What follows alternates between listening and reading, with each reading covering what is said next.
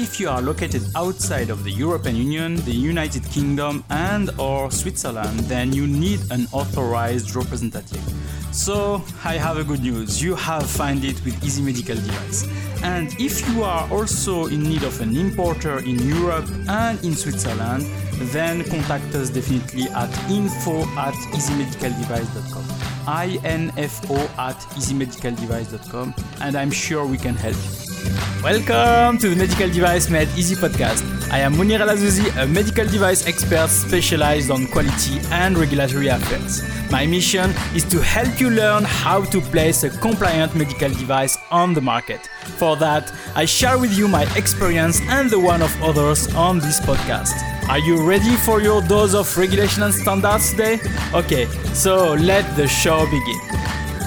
Welcome to the Medical Device Made Easy podcast. Here is Monir El Azzouzi from easymedicaldevice.com.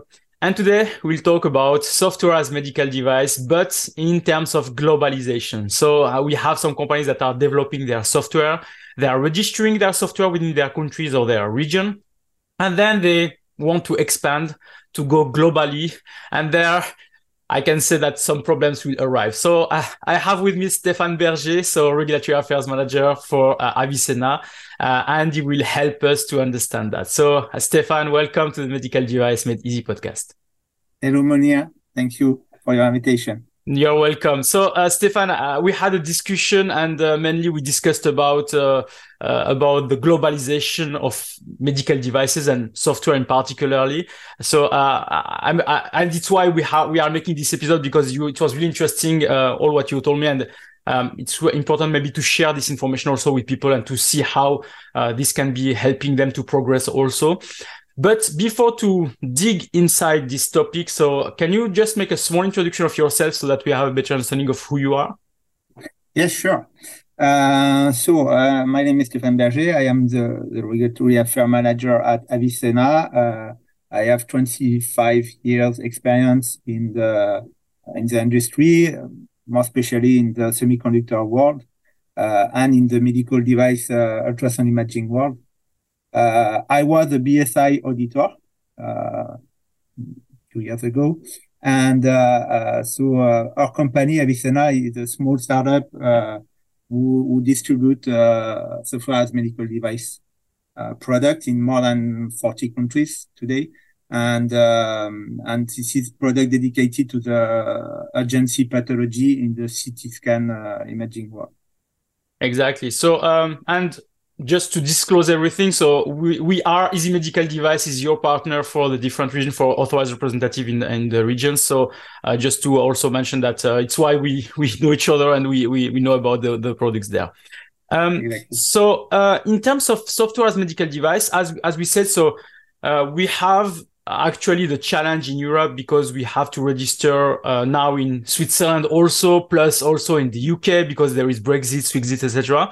But we have also the other regions that we are trying to, to go for. But first, in terms of the registration, like just in Europe, we have a lot of changes that were happening for software as medical devices. So can we just maybe have a, maybe just a few list of things that where there is kind of some revolution or some change in technologies in software that makes it difficult or challenging or that change the rules for medical devices? Yeah, sure. So uh, today, the, the medical software, uh, the software as medical device, exactly, is is a uh, um, is a term that we are using for worldwide. I would say this is a term coming from the FDA, and uh, and when we are in Europe, we are using the medical device software. This okay. is a two different terms that uh, that uh, that have been used, and um, and there is small differences in the in the approach. But uh, uh, if we consider uh, globally this this kind of device in Europe, the the classification of all these devices was mainly class one under the MDD. And uh, with the coming of the MDR, there is a lot of changes. And now the, all these software are now at minimum of class 2A. And uh, when we know that uh, most of countries are recognized in the past uh, MDD classification, uh, it changed also worldwide because most of countries are now considering the fact to uh, to be uh, to have a new classification, So sometimes they, they stay with the MDD classification. Sometimes they try to implement the MDR classification. Uh, sometimes they, like in Switzerland, they decide to recognize the FDA classification. So really, uh, uh, uh, this is the challenge that is coming in the in the coming in the coming months. Exactly, and so we have we are actually in the MDR. There are still some transition period which means that we have already some software that were MDD class one that continue to be MDD class one until the end of this transition period. So we have some, it's not stable actually. Um, but to add to that, to this instability, we have new technologies that arrives in software like artificial intelligence, machine learning, etc. So this this makes it more difficult also for regulators. I mean, not for the companies that are creating, but for regulators to understand how they have to uh, organize all that. Yes, you're right. And uh, so today, when we say artificial intelligence, this is a big word for for uh, for something that is today more simple, I would say, because most of of uh, what what we call the AIMD, the artificial intelligence medical device, uh, are in fact uh, uh, machine learning algorithm or deep learning algorithm, and they are not really artificial intelligence. So today there is no real continuous learning uh, uh, software that exists in, in the field. Uh, it starts to arrive, but it's not real. It's not a reality. And and and it will be so we know that the regulator are working on this uh, on this subject with the coming AI Act that is yeah, coming. Yeah. We know that also the ISO standard is working on uh, on an actual uh, uh, AI QMS. So today, when you are a medical device company, you have to follow the 13485 uh, standard. You have to follow most of times the ISO 27001 standard for, for the cyber security and, and the security of the information. And now they are working on a, on a standard, on the QMS for, for, for artificial intelligence. So the, there is a lot of complexity that are, that are coming to try to regulate this, uh, uh, artificial intelligence uh, world. Um, and some countries in the world try to be in advance to uh, to Europe, especially to Europe, um, because Europe does not really have guidance for this specific device. In US, you have some specific category for this kind of device. In Singapore, in Australia, you have some specific guidance also. But uh, in Europe, clearly, this is uh, we are a little bit behind. Uh, in terms of, of um, regulation. And I suppose that these differences in the different countries and the, the also inside uh, the, Europe uh, is difficult for regulators. We have maybe some regulators that are aware of all this and they are maybe ahead and they know exactly what to ask. Some that have no clue what we are talking about and are maybe more like this. So I suppose that manufacturers that are listening to us that are manufacturing a medical device, uh, software as medical device that has those kind of technologies may be confronted to some auditors that are not really up to date if on all this. And it's normal. I, am not blaming anybody. It's normal because as I said, it's not a stable situation. So that so do you as as Avicenna, do you have had if I can say those kind of situations? Yeah, sure. Because when, when we are audited, uh, we you need to have an auditor who have uh, the qualification uh, for, for, for the QMS. Normally, this one for the 13585, this is not an issue. But then you are making software. So you need to have the qualification to be able to understand the 62304 and the 82304 uh, for, for the software as medical device. Uh, they also need to be qualified. In our case, we are MDSAP. So they also need to have the MDSAP qualification code. So when you had all this qualification, it starts to be a very number of, of uh, reduced number of auditor that can audit you. And in the future, if you consider that in addition of that, they need also to be qualified with the future I, uh, yeah, act, act yeah. that is coming, uh, maybe the AI QMS also, then for sure, uh, finding a notified body is complex, but now it will add the complexity because uh, the, the number of notified bodies is very reduced. And it will be more and more with all this uh, requested qualification that will come. So I think this is a big challenge for, for all the, um, the new company in the choice of their notified body. Exactly, and uh, yeah, and as we said, we are in transition, so there are a lot of things that can happen. We, nothing is stable uh, here in in in if I can say in Europe. Um, what about? I mean, as we talk about globalization, so Europe is a place, a macro environment where we have this kind of situation. Uh, we are also talking a lot about the US, mainly because US are also in advance in some of those uh, elements, those guidances, a, a lot of discussion about those kind of software, etc. So, can we make a comparison? So, do you think like US is is at the same stage as us, or higher, or what is exactly your your, your understanding on this? I, think US is a little bit in advance because there is a long time ago that they consider uh, um, and that they have product code for uh, for for software as medical device and and especially for for artificial intelligence device. So uh, when when you enter the the um, the US market, uh, so you have different pathway. You have the PMAs, the de novo, and most of time, most of company who are not really innovative and try to to follow what exists use the 510k clearance uh, pathway. And uh, and for when you choose this pathway, you you you have uh, you have uh, to choose uh, an existing product code, and you have some product code dedicated to the uh, radiology imaging. And depending on what kind of uh, of detection you want to to do, you will have specific product code, and uh, it doesn't exist in other um, in other countries. Exactly.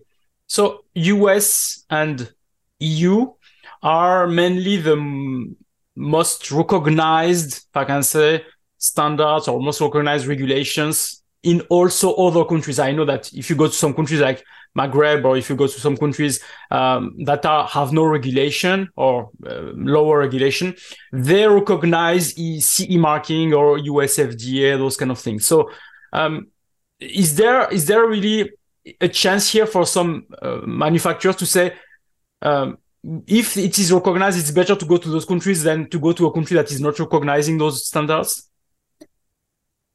Uh, yes, for sure. Uh, today, the the the global the the startup model is that uh, what what is changing today is that when you have this kind of algorithm, uh, you are not distributing the medical device like when you are distributing the hardware.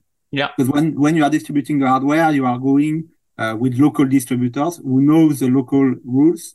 And most of time you, you give them the responsibility for the registration, etc. Uh, here with software, you are most of time using marketplace. We distribute globally and you are in charge of registration in all these countries.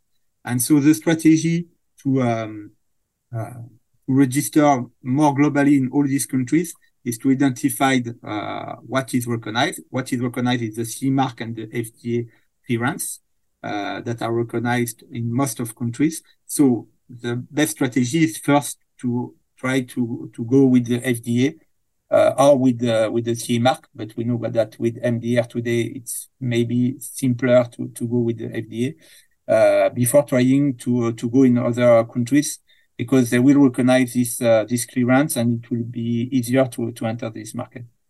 Exactly. So, for example, when you are let's say that you are outside of Europe and you are then getting a CE mark for your products. If you want to go inside of Europe, it's the same. You have to find an authorized representative. You have to find also sometimes importers, etc. So um, you, I mean, you are located in uh, France and you are selling also in Switzerland and in the UK, for example. And for example, as we said, Easy Medical Device is your partner. So uh, was it difficult for you to to make this change because before it was like a one region with everything. Now it's moving to three regions, to three different uh, regulation of three different things. So was this also a big challenge for you to move to these uh, new rules?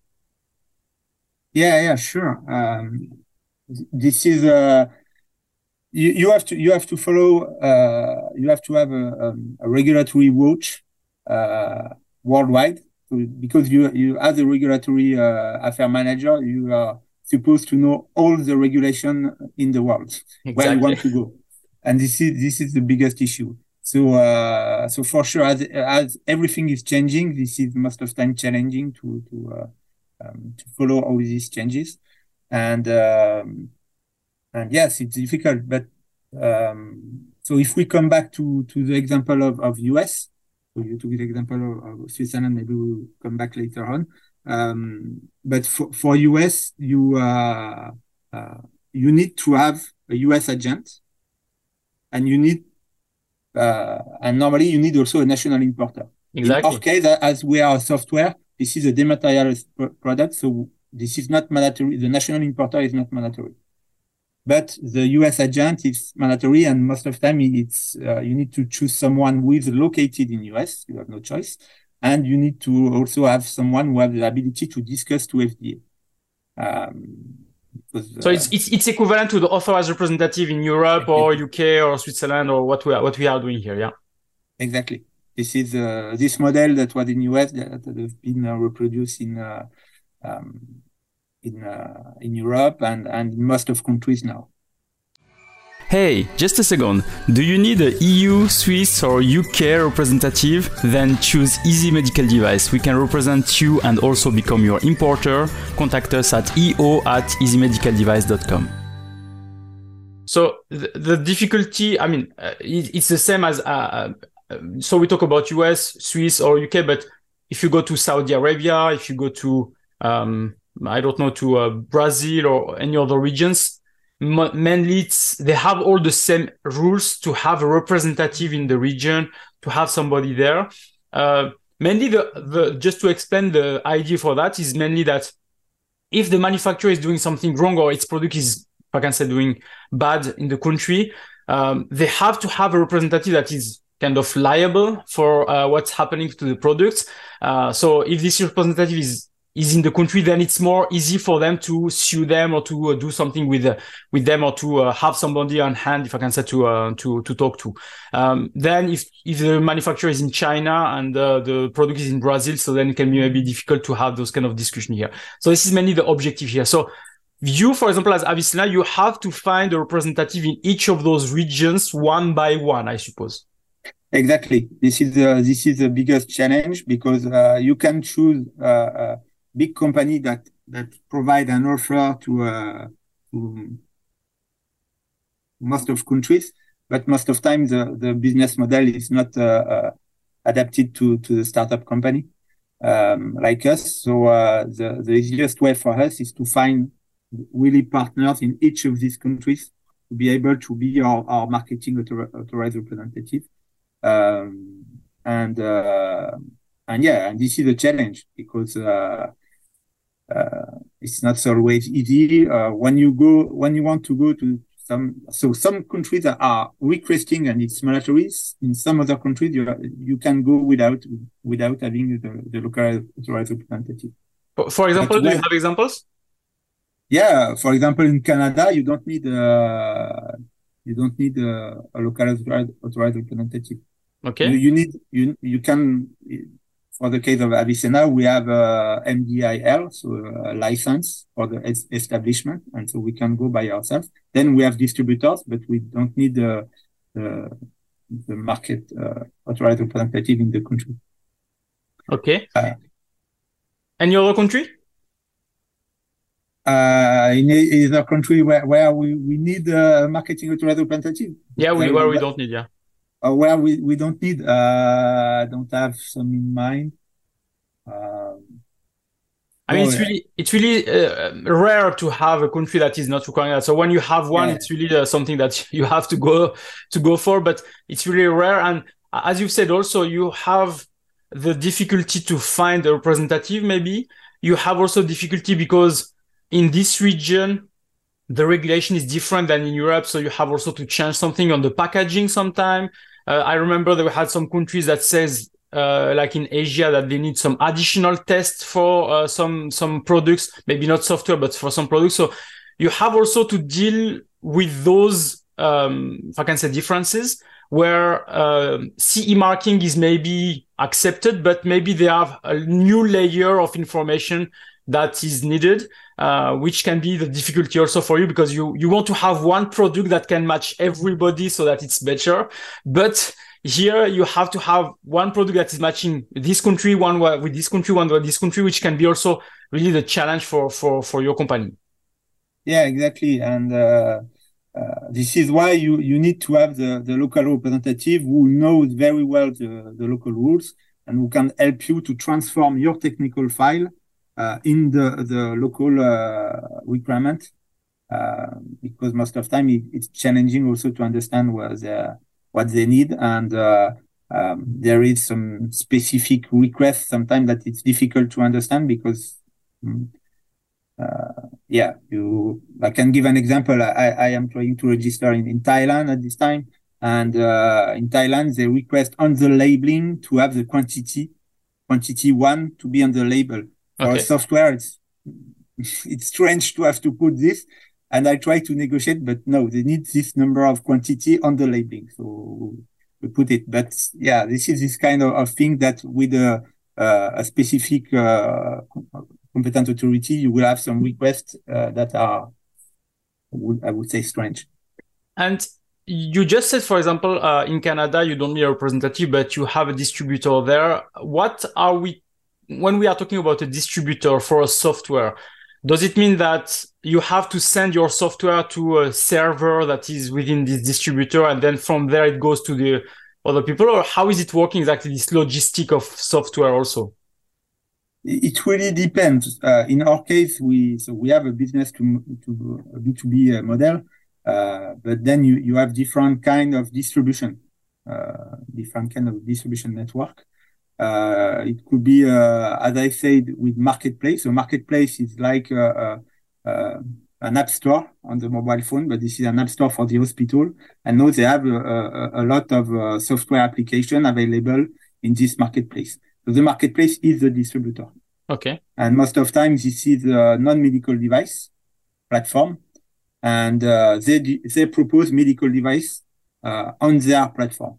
And so th- this is why, as a, me- medical device manufacturer, we need to be able to register in each country where, where they want to uh, to distribute the product. Okay. And um, in terms of uh, regulations, we talked a lot about US uh, CE marking, etc., FDA. There is one regulation that um, people don't really understand apparently, which is MDSAP. So mainly MDSAP is medical device single audit program. And there are five countries that are inside uh, US, uh, Brazil, Canada, uh, Australia, Japan.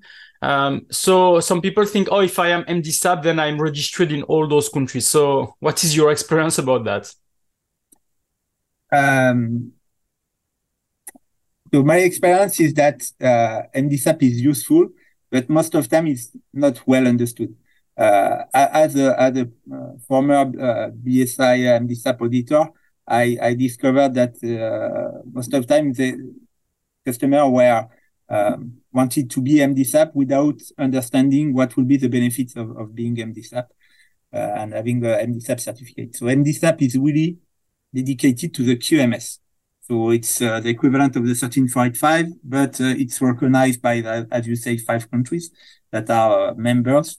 And uh, we have affiliate members also like Singapore, like Korea, that that uh, recognize some part of the MDSAP, not the global uh, evaluation, but they, they, they, recognize some some aspect. And some observers like like C and UK, and we could expect that in the future they will recognize also the, the MDSAP, and it will simplify the, the way uh, of recognition of your QMS worldwide. But today, it's, this is just a recognition of your QMS for these countries. And uh, it doesn't help you to, um, uh, to register your product in the countries. Even if having this certificate sometime will help, but this is not official. It, will not give you access to the market. You will still need to register in US, in uh, in uh, Brazil, in uh, Australia, and uh, uh, you will just need to give this MDSAP certificate to prove that your QMS is um, is uh, is compatible with the 13485 requirement and the local uh, registry uh, requirement also. And uh, I have participated some of the MDSAP certification for some of the customers. Um, one of the questions that are within the MDSAP certificate, for example, if you want to go to Japan, to Brazil, or whatever, they ask you for the process of registration of your products within those countries. And some of them said, but have you initiated that? And the answer is no. So then it's not compliant, if I can say. So the point is also that you have to have initiated the, maybe the, the discussion with an authorized representative or so a member there. You have to to show that the process is in place. It's not just like, oh, I plan in maybe five years to register in Japan so that I want to have my my um, MDSAP for Japan while I'm I'm not doing anything for Japan for the moment. Yeah, exactly. To pass the, the chapter two, uh, you need to prove that uh, you have the market authorization, or if you don't have at the time of the audit, if this is your first uh, uh, audit, you need to prove that you have started the process, so that you have identified a sponsor in Australia and that you have determined your classification in this specific region and uh, that you have in uh, um, in hands all the what is needed to perform the registration in this country that uh, you want in your jurisdiction for the MDSAP certificate. No, I think it's great. So I hope, yeah, this clarifies the thing about MDSAP because we have a lot of people that say, oh, let's be MDSAP for that. But for globalization of your software, it helps yeah. in terms of quality management system, but there are some yeah, limits. If, if, I can add something on MDSAP, so what, what will be the benefits of being MDSAP is that with the FDA, for example, you will uh, limit the number of, uh, of audit by the FDA, the standard audit by the FDA, because they recognize the MDSAP certification, but it will not avoid the un unintended audit. So uh, FDA could go uh, at your door and say, hello, it's the FDA, we need to audit you. So it's not because you are, you are MDSAP that you will avoid that. Uh, FDA could come. In yeah. addition to your notified body also that, that will audit you for the MDSAP, they could perform uh, unattended audit, uh, for, for the C, uh, C mark. But, um, but in addition, you could have the FDA that could come at any time. Yeah. So just maybe also for people that are startups and ha- don't have this experience. So um, if you are a company that is registering in many countries, uh, the point is that those countries, uh, the the MH in those countries can come and audit you. Uh, so the objective of MDSAP was to reduce this number because mainly you had some companies, and I know some of them that are were kind of uh, audited every week because they are supplying products to other manufacturers and then they had to do that. So uh, it was really a burden for them. They had to hire even one additional person resource just to manage those audits uh, because every week they had an audit from all notified bodies and announced or notified bodies announced or um, MH or authorities from all, all over the world coming. So at the end, it's like one week or two weeks or three weeks of audits per year. So which is uh, which is really a, a, nightmare. So this is also to try to avoid that to reduce this uh, this kind of uh, of footprint. Um, so in terms of all the discussion here about this, so for you as you are, if I can say on, on the game and you are trying to register, so what will be the kind of advices that you would provide to the people that are trying to go to multiple countries that are really trying to register their software, or maybe it can be also uh, valid for hardware devices. So, uh, from your experience, what can we take here as a good, maybe or bad, or something to improve here? So, first of all, it, it is to have a, a, a global regulatory watch, which consider all the countries where where you want to go, all the standards in one hand, and all the countries' requirements also to understand the classification in each of these countries.